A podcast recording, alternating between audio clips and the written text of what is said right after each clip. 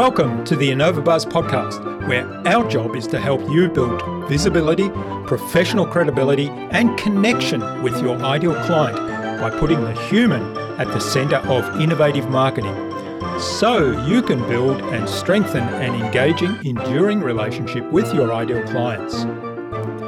I'm Jurgen Strauss from InnovaBiz, and I'm honored that you're here with me.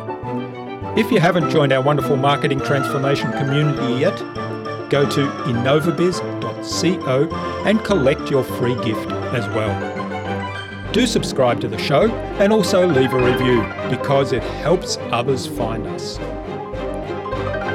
Let's get into today's masterclass on this InnovaBuzz podcast.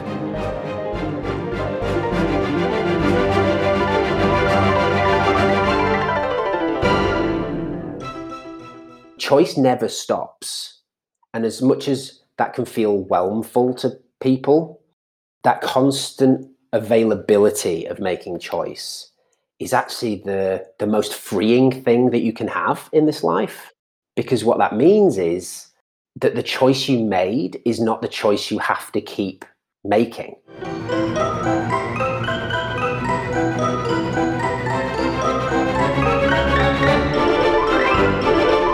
Welcome back.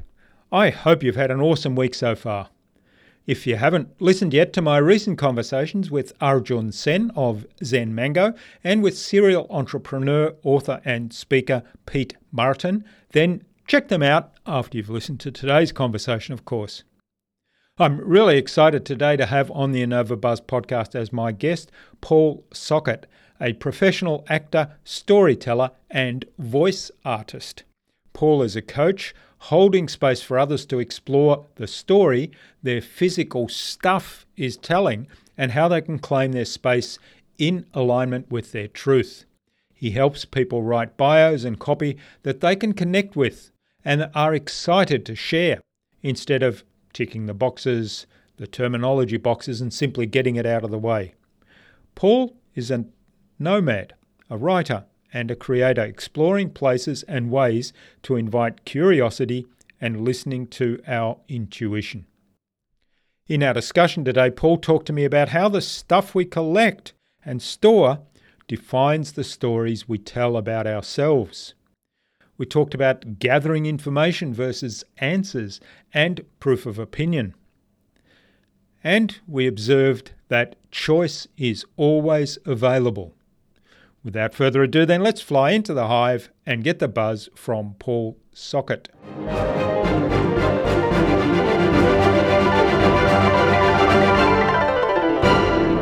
Hi, I'm your host, Jurgen Strauss from InnovaBiz, and I'm really excited to welcome today to the InnovaBuzz podcast, all the way from Portimao.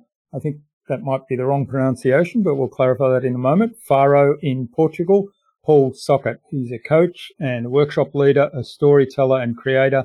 He's also a professional actor and a voiceover artist, so or a voice artist. So that's going to be really interesting on our podcast. Welcome to the Innova Buzz podcast, Paul. It's a real privilege to have you here as my guest. Thanks for having me. I'm really looking forward to our conversation. What's the pronunciation of where you are in Portugal? well, as as um, a nomad slash wandering person, I'm actually not in Portimao anymore. Uh, I'm now north of Portugal, still in Portugal, but north of Portugal, called, uh, in a place called Alcobaça, which is close to uh, Nazaré, which is where the world's largest waves have been recorded. I'm told. Big surf competitions, yeah. yeah. All right. Well, that'll be exciting to watch. I, I suspect um, I, I, wouldn't want to go in the water there. Now, Jeff Jeff Harry, who was our guest on episode 428 of the Innova Buzz podcast, suggested that we have a conversation with you, Paul, and he introduced us. So big hello to Jeff. Hi, Jeff. Now, one of the things you talk about, and we had a chat the other day, that you're all about deepening connection to others and to the self, as well as aligning with value based choices. And I know one of the things you say on your website is that we all have a story, but sometimes they're hard to tell, or we find it hard to tell, and even harder to accept sometimes. So, um, I'm really looking forward to exploring that in some more detail. Before we do that, though, what impact are you making in the world? Tell us a little bit about that. Uh, it's a great question. I, there's because impact is all part of this reframing that I'm trying to do for myself and to invite others to do, which is to um, relinquish the need for impact. Um, but the impact that I'm having is inviting people to not put as much pressure on the scale of the impact that they have. Mm. Because every person has impact, whatever they do, say, however they show up in the world.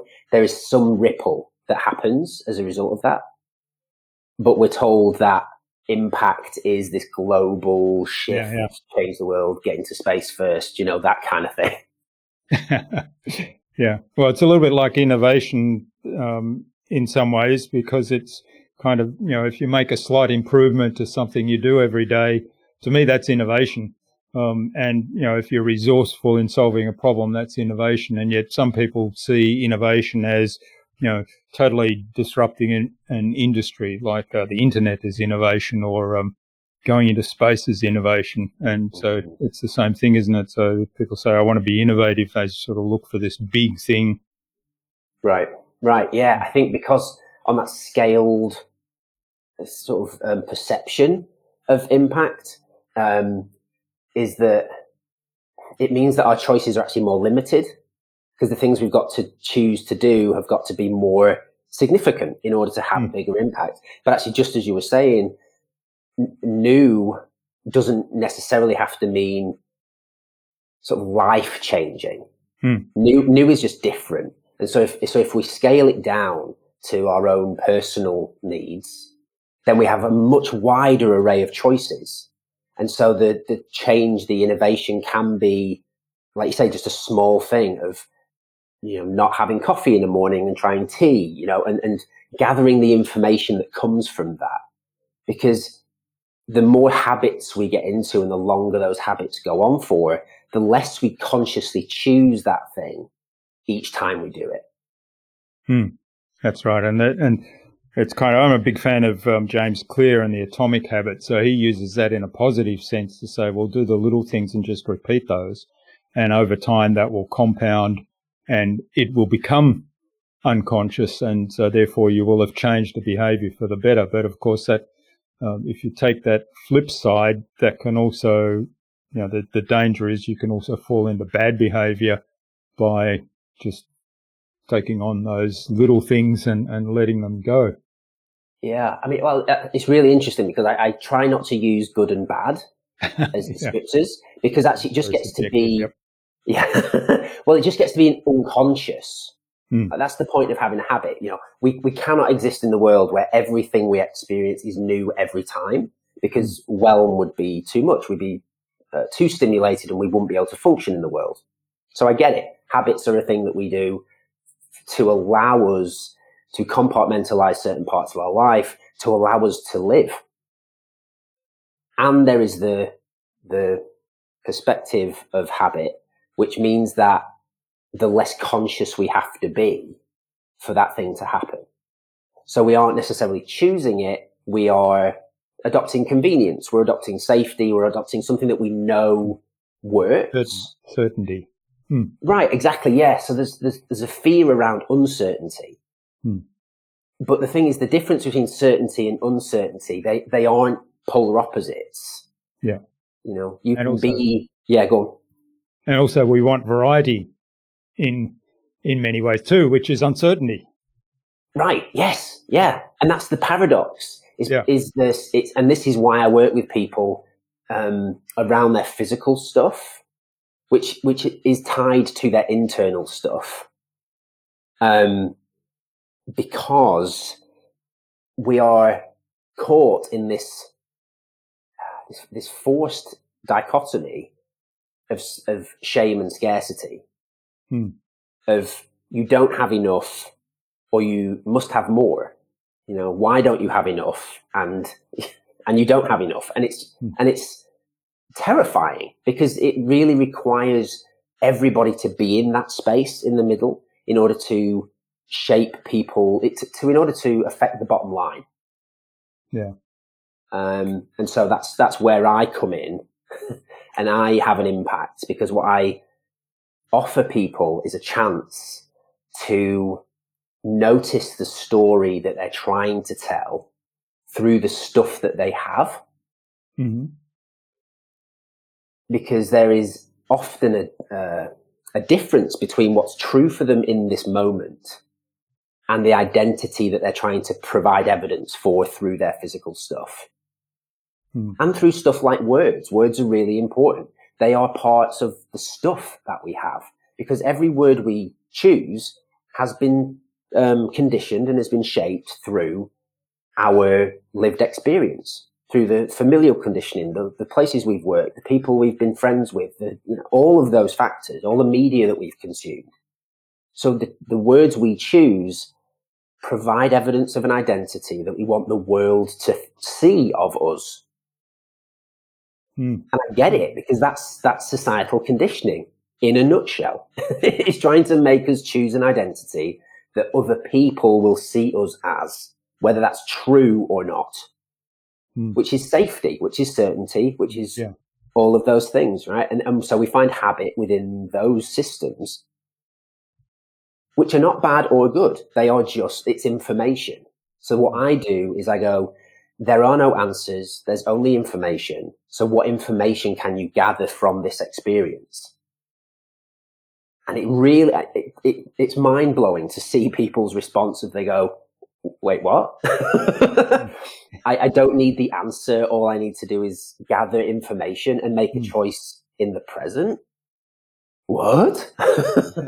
and it's, it's amazing because you see this, this, this flower kind of start to open. Hmm. And, and a flower has to open in order to, you know, to, to live further, to propagate and to allow insects to come and, you know, pollinate and all of these beautiful things. Hmm. But there is a safety that comes with, no, I'm, I'm a flower. You can tell I'm a tulip without opening. Yeah. Right. But it means that Hmm. there is no vulnerability there because, well, I'm showing you what I am when actually that might not be true. Like you might open up and you might be a Venus flytrap, Hmm. which is not a good or a bad thing. It's just, we get to change. It is, yeah. Hmm. Yeah, fascinating metaphor. Um,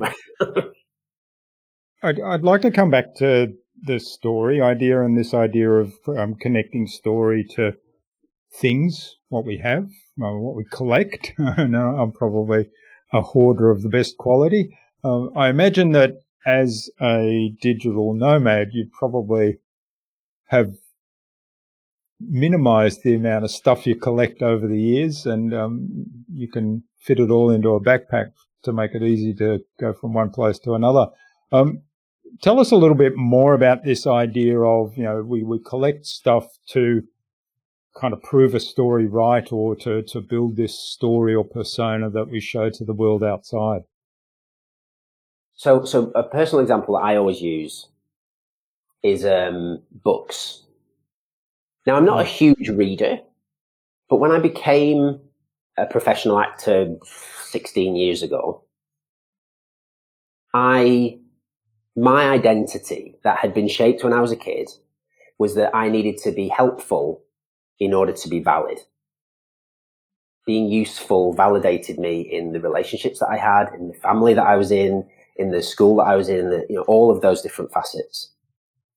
And so as I grow up, that sort of, it stays the same. The root is the same, but the way it manifests can be different. And so when I chose to be an actor, my, my sort of descriptors that I was trying to fulfill were to be professional, to be prepared and to be ready. Just, just to be there. Right. So I wasn't Mm. like uncertain. right. But if someone was Yeah. going to put a play on, I had a copy of that play.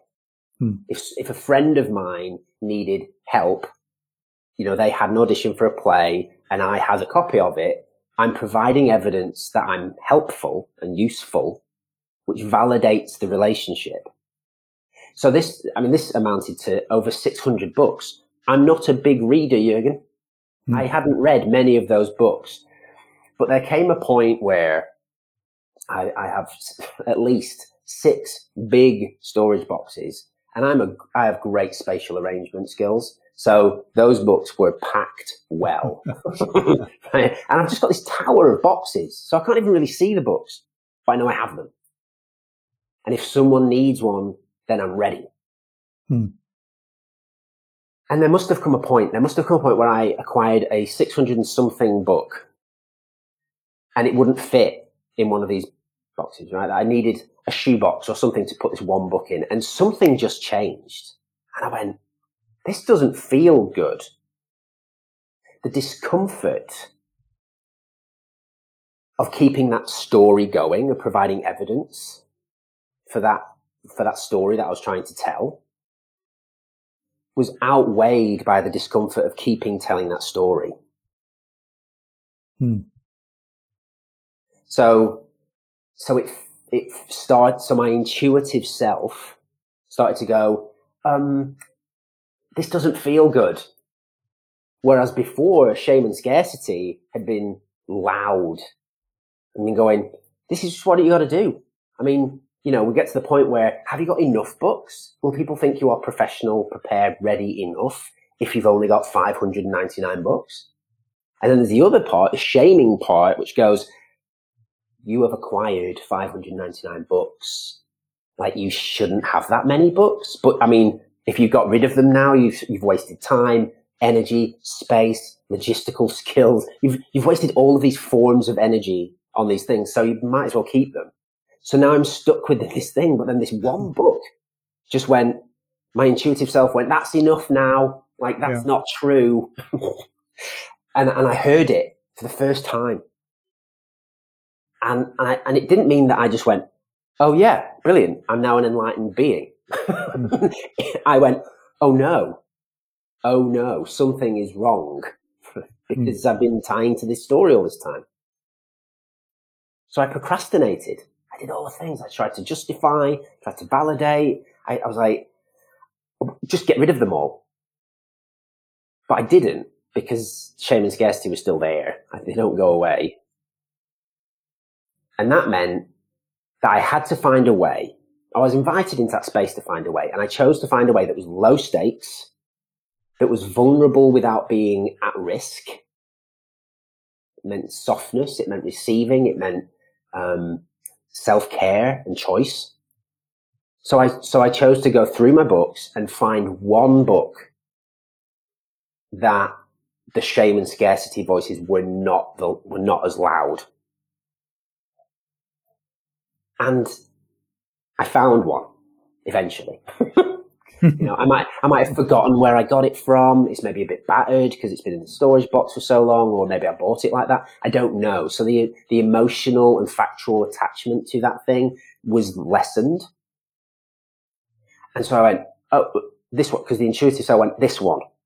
Hmm. Like, okay, oh, okay, let's just stop there for a second. So I donated this, this book I was terrified that the truth was the energy that I had pumped into this book by buying it, keeping it, storing it, moving it, not reading it, but knowing that I have it was going to be gone. I'd give the book away and all of that energy would go. I gave it away. And what I noticed was that wasn't true. I retained the energy that I'd given to this book. The book hmm. was gone but my energy stayed. And what that happened, and what happened was that energy then gets redistributed amongst everything mm. else that I own. So that, so the amount of energy that each item gets is minimal, but it's different. It becomes a new book now because there's a different way of seeing it because there's a different energy to it. So this process was gradual. And as I did that, I got to gather information rather than finding answers. I got to gather the information of noticing which books made me feel worst hmm. and which books didn't feel as, you know, existential crisis-y. And so I get to tie the threads together. I get to notice the information and form some little data points and go, okay, this feels true for that. And this feels true for that. And I also realize that by getting rid of everything in one go, I'm going, did it. I'm absolved of all shame. I wouldn't have been able to do that. The experience would have been very different mm. if I just, right, well, I'm just going to get rid of everything then. That solves the problem. But by realizing that that wouldn't be the case, I had to reframe the way I was approaching this because in my head, the result was have no books left at the end. Like what you're doing is a really low stakes way of getting rid of every book you own. And I realized that that didn't feel good to me because I, there were some books that I really wanted to keep. I knew that deep down. My intuitive self went, this book you keep. You'll, mm. you love this book for whatever reason.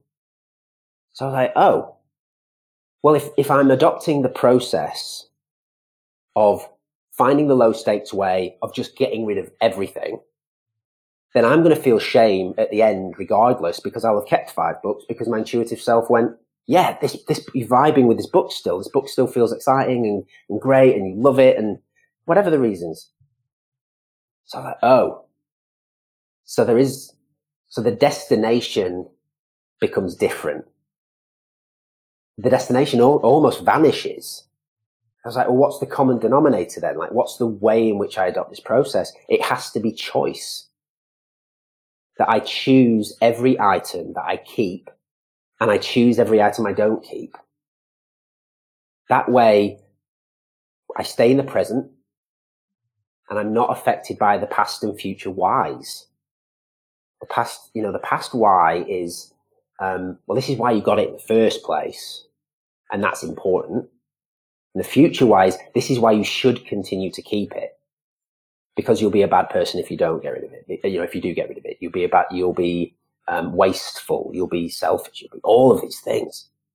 But the present why just takes the information that you have in that moment, because there are no answers, and allows you to make a choice based on your needs and your wants. And it's so powerful because it means that it's not about the keeping or the not keeping. It's about aligning with the story that we had and the story we were trying to provide to others. Because mm. I learned that I, I could be professional. I can be ready and prepared without the books. Mm. So how did, how did that change your life or, um, you know, you, you talked a little bit about the story there at the end, but how did it, like, how did that manifest itself in your life, your relationships, your your the work you were doing, the acting, whatever you know, yeah. impacted that story. I was I was able to step into spaces with people, be it in rehearsals or performances or just friendships and family relationships, with more awareness of the way I was showing up. There's something about rehearsals for a show it's kind of labeled as a, as a safe space that, that a lot of people have issue with like inviting people in to see an open rehearsal hmm. because it's a vulnerable space. And it's true, there is a vulnerability that happens in a rehearsal room. And, and, and I'm sure this happens in, you know, meetings and things before going in to do the big presentation. There is a vulnerability that exists because we have to lay claim to things that we care about and our interpretations of character and scenario and interrelations with human beings as well as the characters they're playing. And there's the part of me that is the professional actor who's come in here and I'm standing in front of a director who can potentially affect my career in front of other actors who I may not resonate with the way they perform. I may not resonate with their character choices. I may not resonate with them as a human being. But there is a pressure that it's all networking. That I have to show up in a space as Paul Socket, professional actor, and be a good human who's outgoing, who's caring, but also like serious about his acting. Like I have to play all these roles before mm. even trying to play the role that I've been employed to play. Yeah. So I'm, I'm a million miles away from the present because all the filters I've got in place are, are weighing on the future. Like, this is why you should be a good actor. This is why you should be a good friend. This is why you should be a good team player. And I'm like, that's exhausting. It's exhausting. Hmm. And it's terrifying because it means that if I choose to honestly show up in that space as Paul Socket, human being, Paul Socket human being, not Paul Socket professional actor, it means that potentially there is, or should I say, there are going to be more opportunities for me to say difficult words that I might not agree with someone, but I know I've got to tour with this person for six months. So I've got the choice of being in a space with that person and saying, Hey, I would love a conversation because I don't agree with this and I'd love to navigate how we interact within this shared space together because that's really important to me. Or I can tolerate that person without saying anything and adopt all forms of behavior like not being in the same room for too long, not going to the pub if I know they're going, all of these things for six months. I, hmm. I protect them. I sacrifice my own human needs because ultimately they are the only things that we can ever sacrifice without the need of any, anybody else.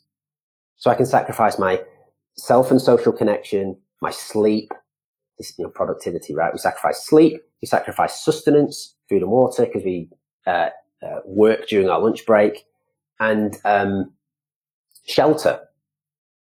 We will not go home. You know, we'll work late because you know because work. I could work at home, but but it's easier to work at work. Even though you meant, might mean you go home, and you can get a good meal, and then you can do some work. And so we just sacrifice. There's the only things we can.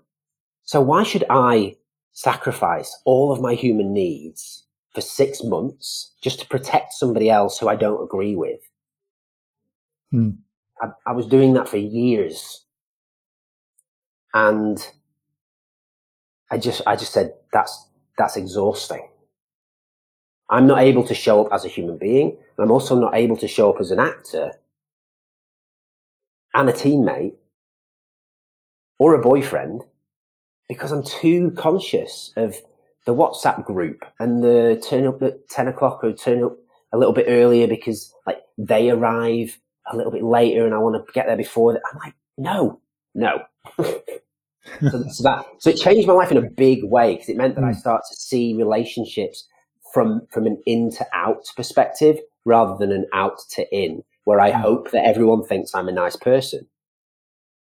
Whereas the, the knowledge is I know I'm a nice person. I know I'm a values led human being who is able to say difficult words with love and care and grace and patience. And I'm curious and I'm interested. But if my adopt, if I adopt the process of trying to protect that person, I instantly sort of negate all of those qualities. Hmm. So it's, it's kind of like, you know, the things that we collect in some ways build our story. And if we're aware of that and we grow our self awareness, it can have this sort of impact where suddenly we're seeing the world differently. So, I mean, we can't impact other people's behavior or values or belief system, but we can impact our responses to it. And as you say, the way we interact with them in terms of whether we tolerate things that we don't agree with or whether we say, Hey, let's talk about this because we've got to navigate this together and we can do this in either a, way that's painful for both of us or or we can do it in a way that and maybe there's some compromise but in a way that actually works for both of us yeah i think well I, this is this is the corporate world this is the political world this is hmm. the social media world where we're told to pick a side hmm. that if they if they're there and I don't agree, I've got to choose where on that spectrum I, I am. You know, this is why, like, especially American politics is yeah. confusing oh, yeah. to me because you sort of go, there's the left and the right, and then you like center left and center right. And there's this navigation of hmm. the people at the extremes are the people who choose the definition. Because as extreme as they go, everything else has to be proportionate. Hmm. Well, I mean, that's, that is a really interesting thing, and I'm going to have to be careful not to go down this rabbit hole of politics. But I will say this one thing that, um, to me, what I don't understand, and it seems to be getting more and more. I mean, you talked about this polarization. You know, you've got sort of the, the extreme right, the extreme left, um, even less than that, where you've got, you know, the moderate right, the moderate left, as they call them. So the, the thing that really puzzles me is that certainly in the US, definitely in Australia, um, the politicians, the people in power, seem to have lost the moral compass and the the service mentality that hey, we're public servants. We're here to do our best for the country, for the people in the country. And yes, we might have this philosophy or we might have that philosophy, but they don't kind of start off with what's what's best in my view, based on my philosophy and values, for the country that I'm running. What they have is okay, I'm going to take a stand on principle with this thing, and then if I'm on the right, then the left says, oh, I have to oppose that. I oppose that. So they don't question, oh, actually, that might be a good idea. No, sorry, I'm on the other side of politics. I oppose that. And, you know, that every, it doesn't matter which side of politics people are on, there's sort of somebody says something, the other side goes against it. Know, we're seeing this play out in the, in the pandemic beautifully now. You know, one, one side saying, oh, we've got to get everybody vaccinated. Oh no, vaccination is bad. Oh, we've got to wear masks. Oh know masks are bad. You know? So nobody kind of looks at the point, well, let's figure out the best way to go through this situation we're in and how we can keep everybody safe and how we can minimize the negative impact then. Right. Yeah. yeah I, I, well, yeah. And I think um, there's a very simple way of diverting away from politics because I agree. And that was, yeah. that was merely an example, but, yeah. but it, it, works exactly the same within the corporate world.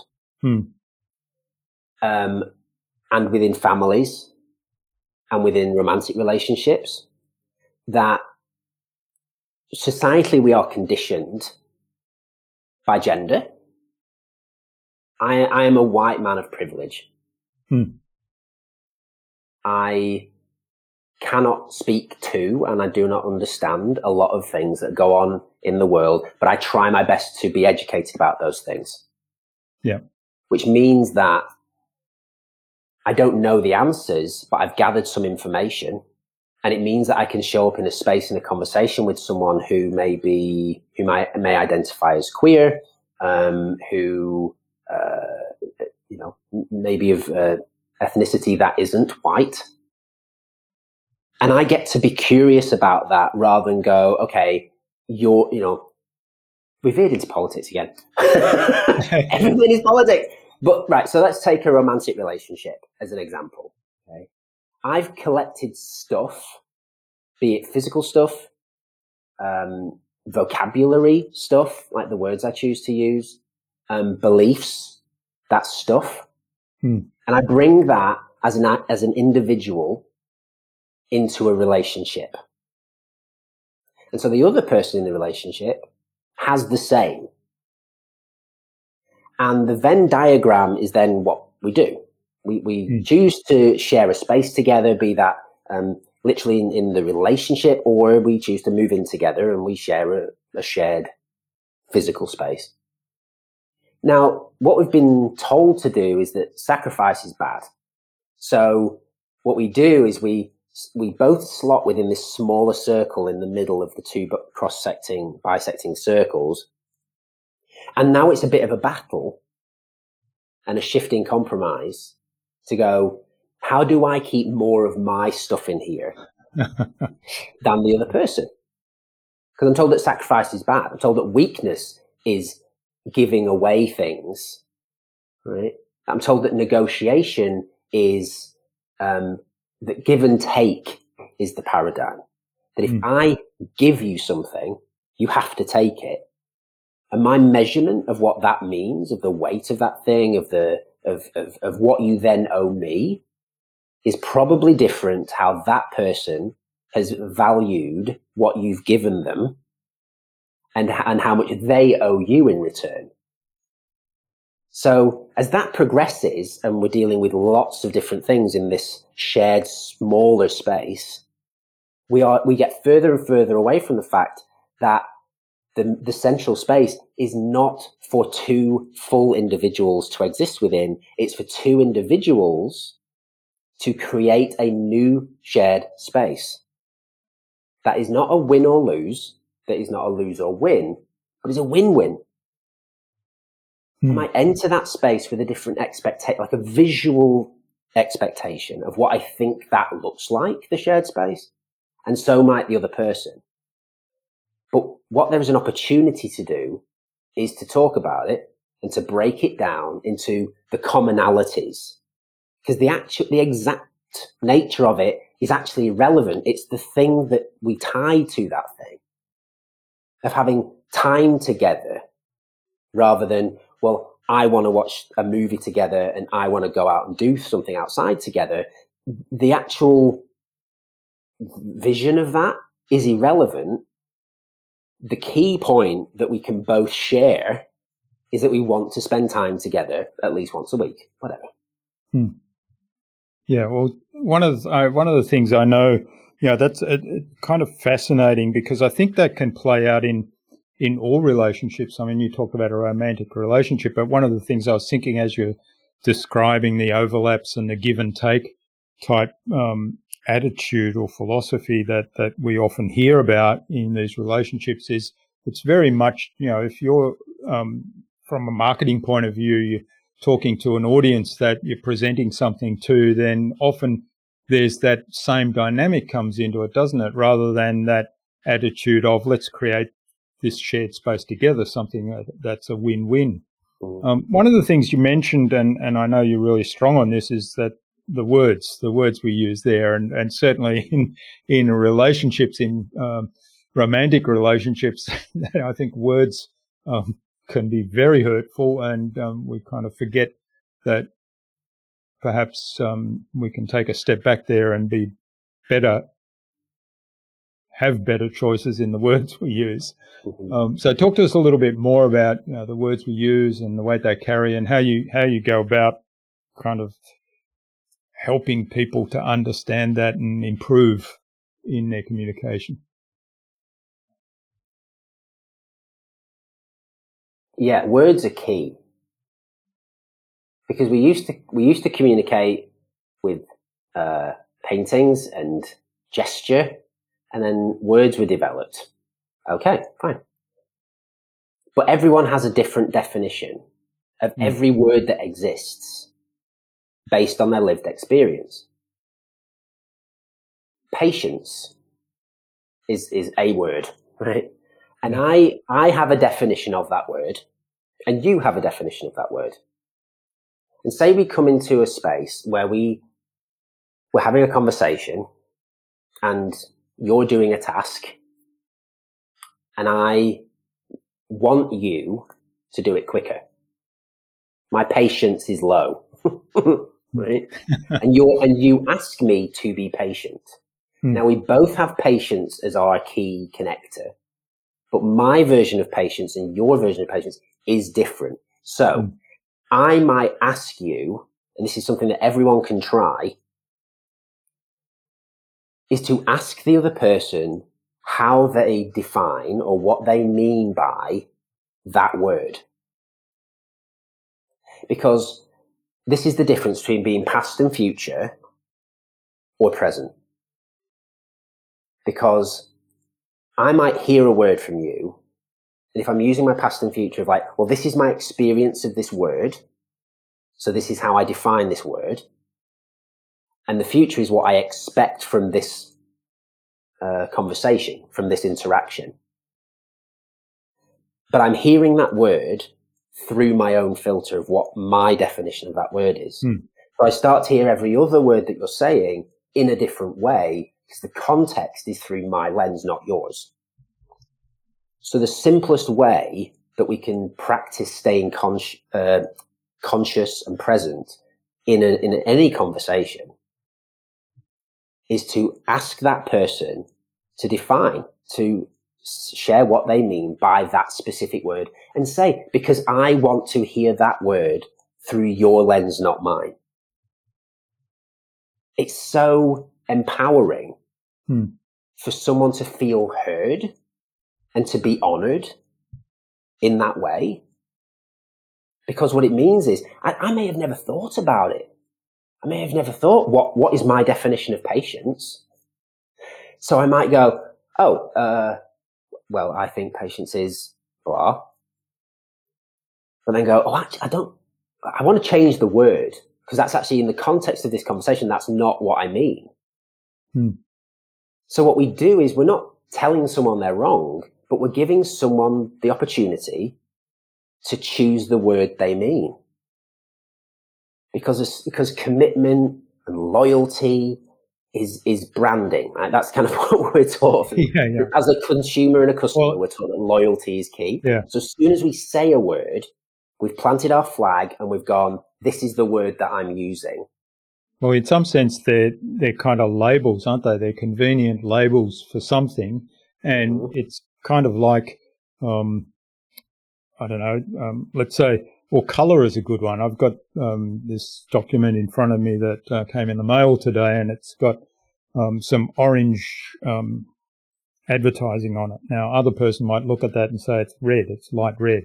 So, you know, th- that's another label that we give. You know, we say, well, there's a color. Now, um, you know, I might be colorblind. Somebody else might be colorblind.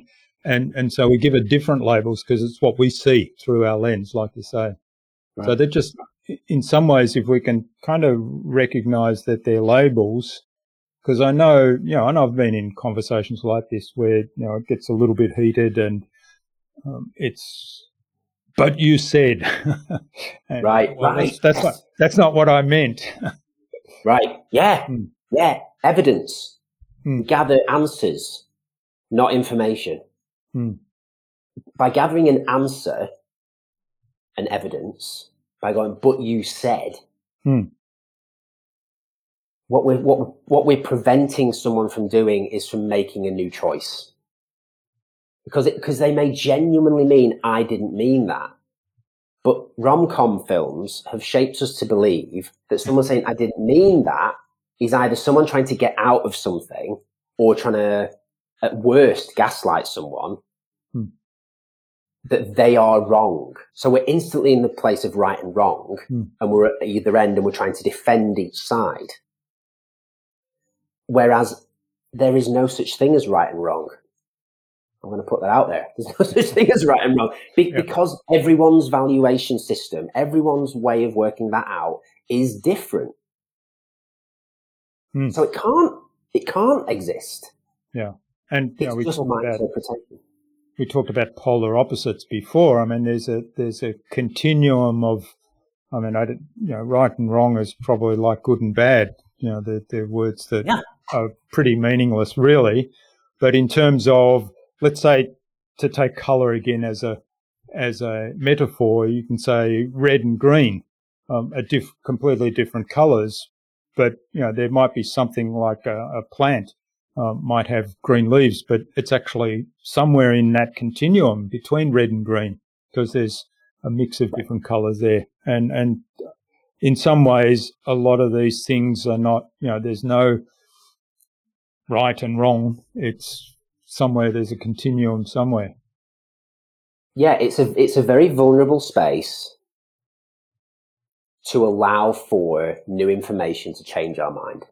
Hmm. Because we might have a leaf that is green and red. And if I've chosen that it's more green than red, and you've chosen that it's more red than green, the conversation gets away from what we were actually talking about, which is what plant is this? Hmm. Right? So, and then we're taught that concession means that it means conceding the point. It means you lose. Yeah. That winning, that winning and losing is a thing. Winning and losing isn't a thing. It's a social structure. Hmm. So if we can relinquish the need for victory or loss, it means that we have a playing field, that it becomes a game rather than a competition. Hmm. And we play games for fun.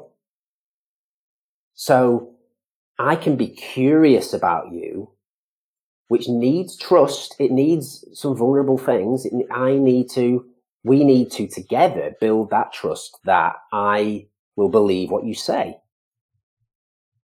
And that I trust that you will be able to step into that vulnerable space. And so that fluctuates. So we get to choose from relationship to relationship, from interaction to interaction, how much we want to be vulnerable. And that's okay. But if we're consciously trying to avoid being vulnerable at all, that's very different. Because that's mm. not a present choice. That's a past and future way of going. Vulnerability. I learned that vulnerability is bad because it means danger. It means fear. It means punishment. It means all of these things. And the future is like, well, you, sh- you should never be vulnerable because that way you, you have more chance of succeeding. You have blah, blah, blah, blah, etc., etc. But to step into that space and go, I'm going to practice vulnerability from where my energy sits, from where my emotions sit in this moment, with the person that I'm with, taking factual context into, into consideration is, is where engaged, honest conversation happens. And it's a beautiful place to be in. And some people aren't there yet. Some people aren't able to do that. And that's okay. Because if you're listening to this and you go, that, I mean, that, that's impossible. Like he's lying. He's, you know, if all of these feelings come up and all of these stories come up, it's okay. Like you're doing exactly what you've been conditioned to do from day dot. Right? So the revolutionary act is to say, I want to make a choice. It's hmm. huge. Mm. And it's such a beautiful thing to see people engage with. Mm. And I think the, the, there's a shift in mindset that comes with that, isn't there? Because we always have a choice and we always have control over the choice. I have control over the choice I make. I don't have control over what goes on around me. Um, for example, we're just entering another lockdown here, um, and our holiday for next week has been has to get cancelled, and this is the second time this same holiday got cancelled through that thing. Now, some people might then say, I mean, I've had a moment of regret today again, and and thinking, oh, not again. But then, you know, I step out of that and I say, well, there's nothing I can do about that because it's outside of my control. But what I can do is say, okay, my choice. What are my choices now? How can I deal with this? You know, and, and of course that involves my wife because it was supposed to be our 40th wedding anniversary. Oh. That, that, of course has, has gone and passed well yeah. a while ago. So, so there's two of us involved. So obviously we, we are having conversations now, but, um, and while, whilst we do uh, slag off on on people that we feel are responsible for this. Um, we are also saying, okay, what are our choices now? What what do we do? Yeah. So you know, it it's kind of empowering when you take change your approach to say, well, yes, I'm sad that that's happened, but I can't do anything about that. I can do something about my choice. Right. That's the only thing you ever have agency over regardless of whatever is happening, you only ever have choice mm. that you, that you never, we, we can choose to relinquish that. But even in, in that, you know, some, a, boss might tell us to do something yeah. and rather than have that conversation, we do it. We're still making a choice of how we feel about it. Yeah. We're still making right. a choice of how, of what we say in our heads about that thing. We're still hmm. making a choice of who we're going to call after work, to rant and rave about it. Right. So choice never stops. And as much as that can feel whelmful to people, that constant availability of making choice is actually the, the most freeing thing that you can have in this hmm. life. Because what that means is that the choice you made is not the choice you have to keep making. Hmm that the word you said, you get to say, I choose, I'm choosing a different word. Hmm. And even just using that word more, like in that context, I said, I didn't say I'm going to make a new decision. Yeah. Because actually, I, I, don't use the word decision. I use the word choice. We can, that's, that's another conversation. But, but I'm choosing another word rather than I didn't mean that. Hmm it's, it's something we can practice that's really low stakes. It might weird some people out because that's not normally how people will convey that, but that doesn't matter. Hmm. Because it's all about the internal choice. It's all about the in to out energy rather than the I need to appease or please yeah. or support this person. It does, it does sound a lot different um, because, you know, if you say to me, well, if I get defensive about something you've said and you then say to me, that's not what I meant, it's almost, it's almost, uh, that feels like you're saying, well, I mean, the next logical comment, and this is what it feels like, is you misunderstood me. Right. right. So put it back on the other person. You didn't understand what I meant. And if you say, oh, okay, let me choose a different way to say that. That feels so much softer and it, it, it's pointing back at you. It's not then pointing at me. Right. Yeah. Yeah. Blame. Right. Mm. Because it's all about who's at fault, who wins, who loses. Yeah. so, so if we, if we remove that blame, this is why I said it, uh, it requires trust. Hmm. Because I, I can practice. I am not responsible. Here's a, here's a key thing that I, I tend to pull back, come back to. Is I'm not responsible for the reactions of others. It's really important to mean that doesn't mean I get to be a sociopath. That doesn't mean I get to be selfish. It doesn't mean I get to do that, you know, be cruel. What it means is, is that I don't have to take responsibility for how you feel about me being truthful. That's the key point. If I'm hmm. sharing my truth, then it's not coming from a place of affectation. It's not coming from a place of manipulation. It's not coming from any of these insidious methods that we can use to affect someone's choice, words, feelings, actions, or any of those things. If it's true to me in this moment, then I am not responsible for your response. Because if it brings up something for you, it's okay. You didn't lose at feelings. this is what I think. I think we feel that we've we've lost the feelings game because we yeah. feel sad and vulnerable and fearful and all of these things. They're not bad feelings. They're really yeah. it back, hmm, it comes back to that idea of choice, doesn't it?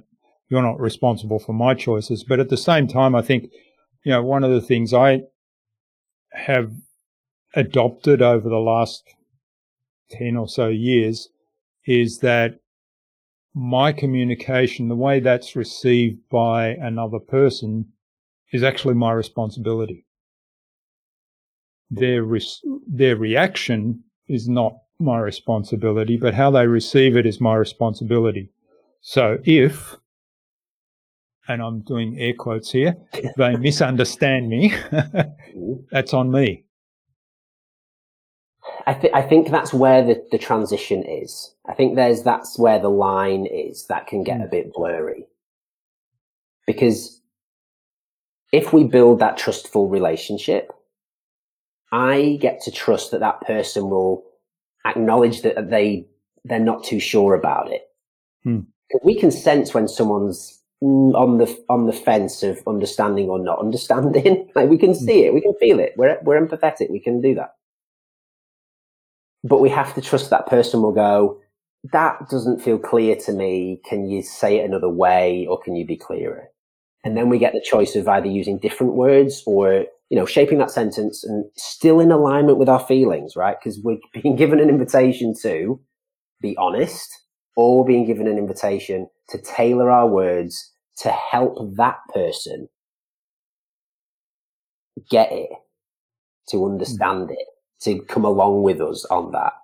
And that's where it gets a bit icky. That's where it gets a bit kind of confusing because we're being generous, we're being kind, and we're saying kind of what we meant. Hmm. So, you know, that's where it gets a bit blurry. Yeah, I guess, well, there, there's, I mean, there's, there's some differences there in terms of, you know, it's not that, okay, I want to be kind here. I don't want to hurt your feelings. It's about, here's the message I want to convey. This is how I understand the message. Mm. If by your reaction, I'm seeing that I don't think I conveyed the message in a way that I mean it. So then, then I've got to take responsibility for the communication. That doesn't mean to say that um, I want to be kinder because your response was angry or or um, sad or whatever. That means I want to make the communication such that whatever value I wanted to add to you through that communication, I can actually achieve that. And that may be that I have to tell you, hey, here's something I don't like about you. right. Um, but yeah. I'm doing that from the, from the point of view, you know, in, you know, and we're talking relationships here. So I'm doing that from the point of view of I want to add value. Mm. Yeah. You and to the relationship. I don't know. Does that make sense? Yeah. And I, I think that value is a really key word as well, because I think value societally, what we under, again, this is down to definitions and, and mm. understanding, right? Is that value is a very key corporatized word. Yeah. Like it's tied to return on investment. It's tied to, um, uh, relationships and networking and all of this thing that leads to like a future result. Hmm. Or a validation of doing something or not doing something. So I so value might work for you as that as that wording to you know it being in an interaction with somebody hmm. else. I I would use honoring. Yeah, yeah. I, I actually I agree with you. I think honoring is probably a better word, and and one I use quite often is also serving. Yeah, again, that's a really interesting one. Yeah, to yeah. be, to be that's, yeah, that's a tricky that's a tricky one too. Being of service, exactly. Yeah, yeah. Rather than serving. So as opposed to, you know, I'll, I'll bring you something to serve you. Hmm. Right. So this is, this is where if I'm making assumptions about what that person or that company or that potential customer needs and wants, then I'm not, I'm not being of service. I'm providing a service. Mm. So what I'm doing is I'm, I'm shaping the space for something to exist where that might not be what the person needs or wants. But, it, but I'm telling, I'm using their cues. I'm using their feedback on surveys. I'm using their facial expressions. I'm using all of these factors using my filter mm. of what I think those muscle twitches in their face mean as something that I think they need. So th- there's a difference. So in the coaching world, and I'm relatively new to the coaching world, but my, my girlfriend is, you know, she's, she's been a coach for a long, long time. And what I've witnessed is that there are people who are coaches, who are people who, whose desire is to be of service through holding space for people to explore whatever they need to explore. And there are people who call themselves coaches who are people who create products. Mm.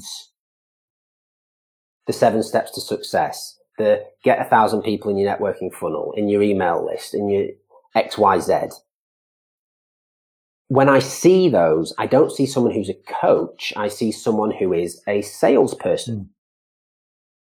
And there's, there's no right or wrong. There's no good, bad about that. I mean, I have, I have thoughts and opinions. Mm but it's when it's framed within the language of wanting to be of service is where my intuitive self starts to go, I don't feel good. I feel like there is some, yes. I don't believe that this person who's created this thing has lived this experience, has lived this, you know, like I've created my streamlining system based on a circular economy because those are things I really love and I'm passionate about. And I've experienced this process and found this way of doing it. And there are people creating the seven steps, the 10 steps, the 16 steps, the, you know, lose 20 pounds in three days type thing. I'm like, I don't believe that you have lived that. Hmm. Yeah.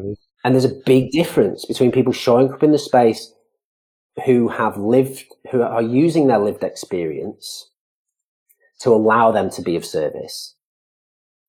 And there are those who are trying to tailor the experience of other people through the thing they've created. Hmm.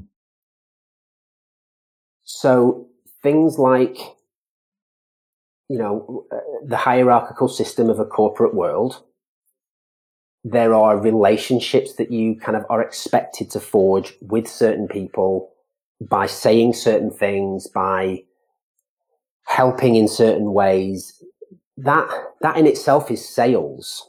People come into a middle management position or, a, you know, an entry level position and there is an element of sales to it, which means that I have to interpret what I think you need or you want in order for me to be of value to you hmm. moving forward. That you will have my loyalty, that you can understand my brand. It, it starts with the individual. Brand starts with the individual because the words that are used in those huge billion dollar contexts have filtered down. That's the way, that's the vocabulary that is used and there is a societal, um, cultural understanding of what those words mean, which is what makes interviews weird to me. because I, I, just imagine someone at the desk with a tick box of going, uh, you know, hardworking, empty box, determined, empty box, um, team player, empty box. And if they come in, it's like a little bingo thing. It's like, well, why should we give you this job? I'm hardworking. I'm determined. I'm passionate. i you know, I'm a team player. Bing, bing, bing, bing, bing. We all understand the words. So if we all know what these words mean in the context of this thing, it makes them valueless. Hmm. Because it's not said with intention. It's not said with, this is who I am. Yeah. I can tell the difference between someone who says, I'm passionate about crochet and someone who goes into a, an interview space and goes, well, I'm passionate and I'm the, and I'm, and I'm there's a big difference. I see that person's body embody passion mm. when they say the word crochet. Mm. And so, so there's something with the system that is not leading through values, it's leading through checkboxes. Mm. That we have to understand the system in order to win the system. Yeah. Well, I mean, there's a whole conversation we could go through in terms of hiring, and uh, I certainly have a different yeah. way of doing that. But um, I've just yeah. looked at the clock here. I haven't been watching it, and we've been going oh, wow. quite quite a while. And time flies when you're having fun. But uh, this is this has been absolutely fascinating conversation, Paul, and I think there's lots of value there and lots of things that we can apply in in entrepreneurship and business and, and in any relationship. And, and after all, um, making marketing human is all about relationships. So um, mm. it's a good point now to move on to the buzz, which is our innovation round, and it's five questions to hopefully give our listeners something to take away and take action on today. So hopefully you'll give us some real snappy answers and um, we'll uh, push through it. So what's the number one thing you think anyone needs to do to be more innovative? Be curious. Mm, love it. Yeah. Ask ask questions. Yeah. Be genuinely interested in something.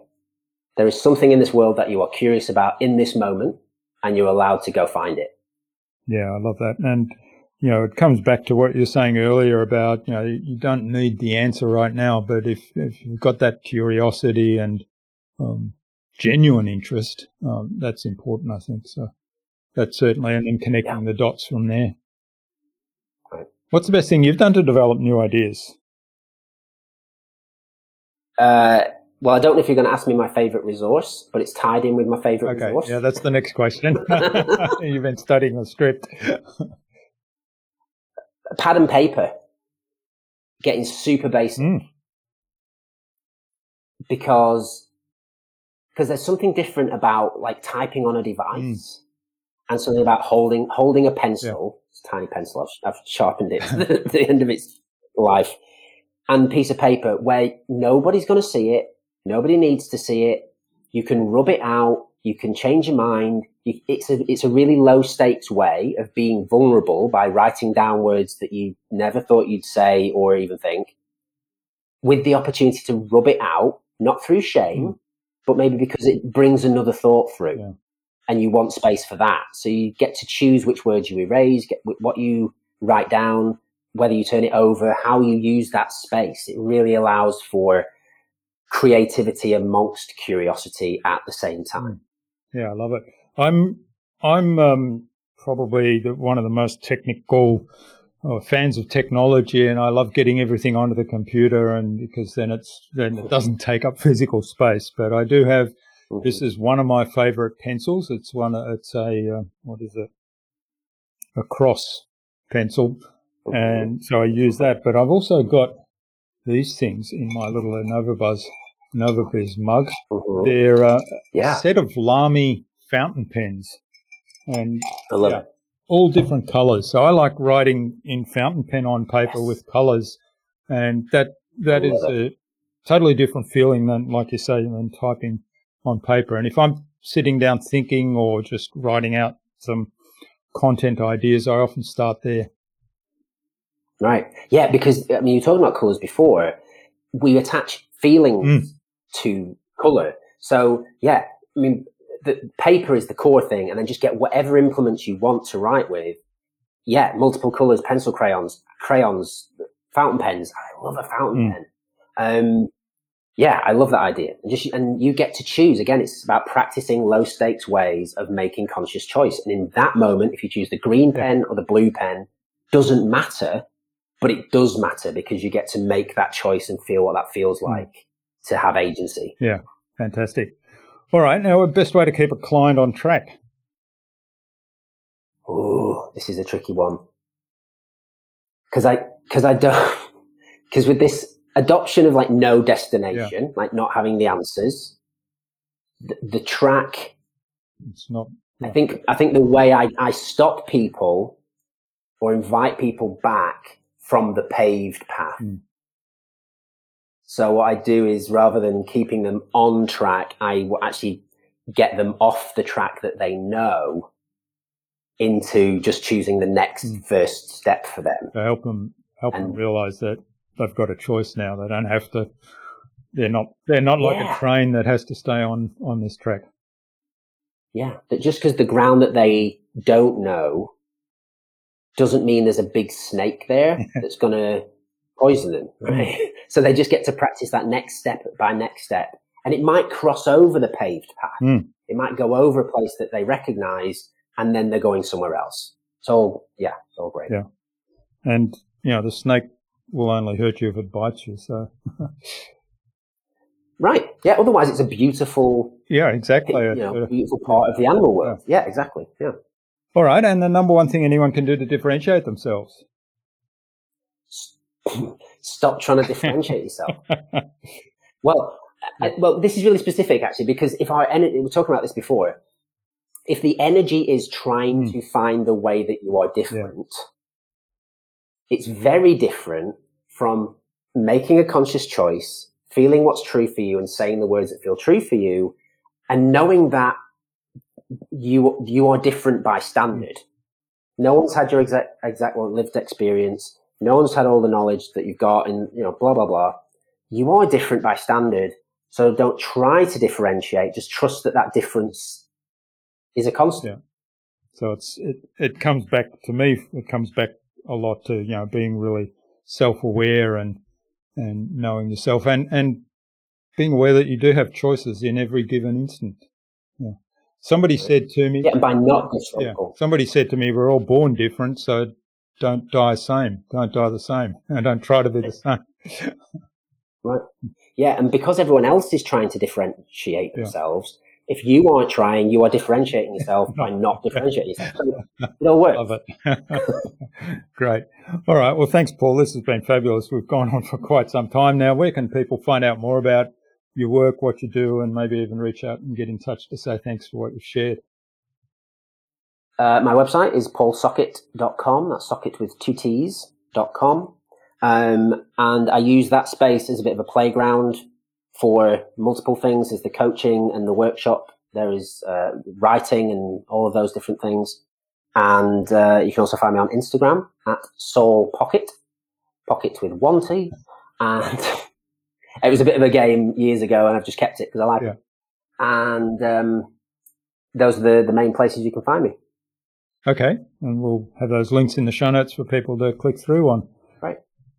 Now, do you have some parting advice for our listener today? you're enough Hmm. as you are I love it. Yeah. in this moment. You are everything you need, and you always have a choice. Yeah. I love it. All right. Well, um, finally, who else should I get on this show and why? I think I think Jeff mentioned Angie Colee.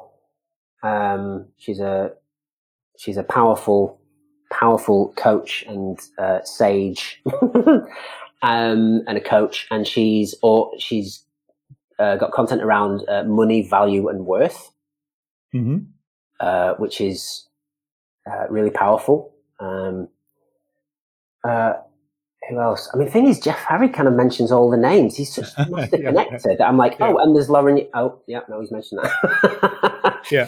Um, Yeah, Yeah, well, I have had a conversation with Lauren Yee, so we're going to bring her on the show soon. I, um, I'm not sure that we've already contacted Angie, but we certainly will. hmm Yeah. Um, my mind's gone blank. I'm now. That was the one question I didn't prepare for, and I can always reach out and uh, and let you know later. Sure. Yeah. Well, happy to take on further suggestions later anyway. Great. All right. Well, thanks so much for sharing your time and your insights so generously with us today, Paul. This has been a fascinating conversation. I think we've sort of gone off on different tangents, but there's been lots there that I think, you know, if you look beyond the politics, beyond the, the romantic relationship stuff, it's all about, you know, human relationships and interacting with one another in a way that's respectful and a way that we don't have this win lose black white um, red green up down left right whatever it is dichotomy that that's actually everything is actually a continuum and that we're all connected in some way so that we should aim for win-win Yeah, I love it. Yes, absolutely. thanks for that and all the best for the future and let's stay in touch Thanks, Jurgen. Thanks for the conversation.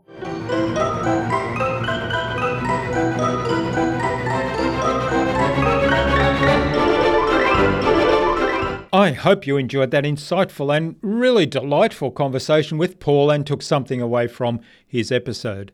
I think the core of all the messages in this episode was be human, be yourself, be curious and genuinely interested in other people and what's going on around us.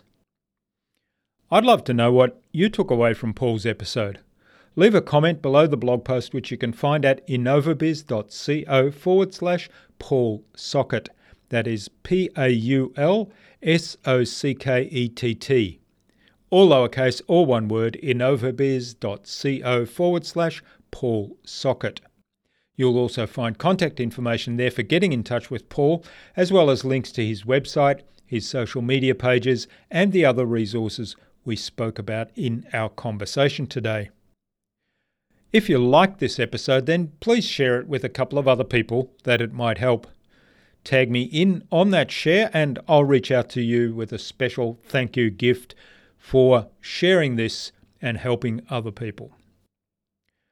Paul suggested that we have a conversation with business coach Angie Colee of Untaming the Wild on a future InnovaBuzz podcast episode. So, Angie, keep an eye on your inbox for an invitation from us to the InnovaBuzz podcast, courtesy of Paul Sockett.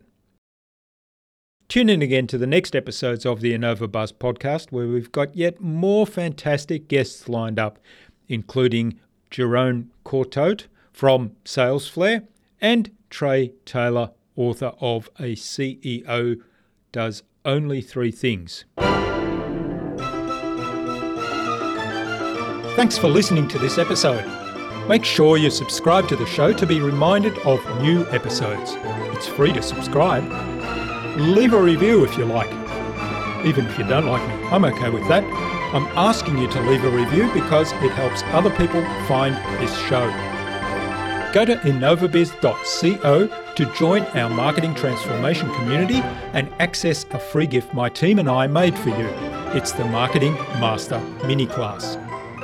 We want to give you everything you need to transform your marketing into a human centered, relationship focused growth engine. Until next time, I'm Jurgen Strauss from InnovaBiz. Remember, be awesome and keep innovating.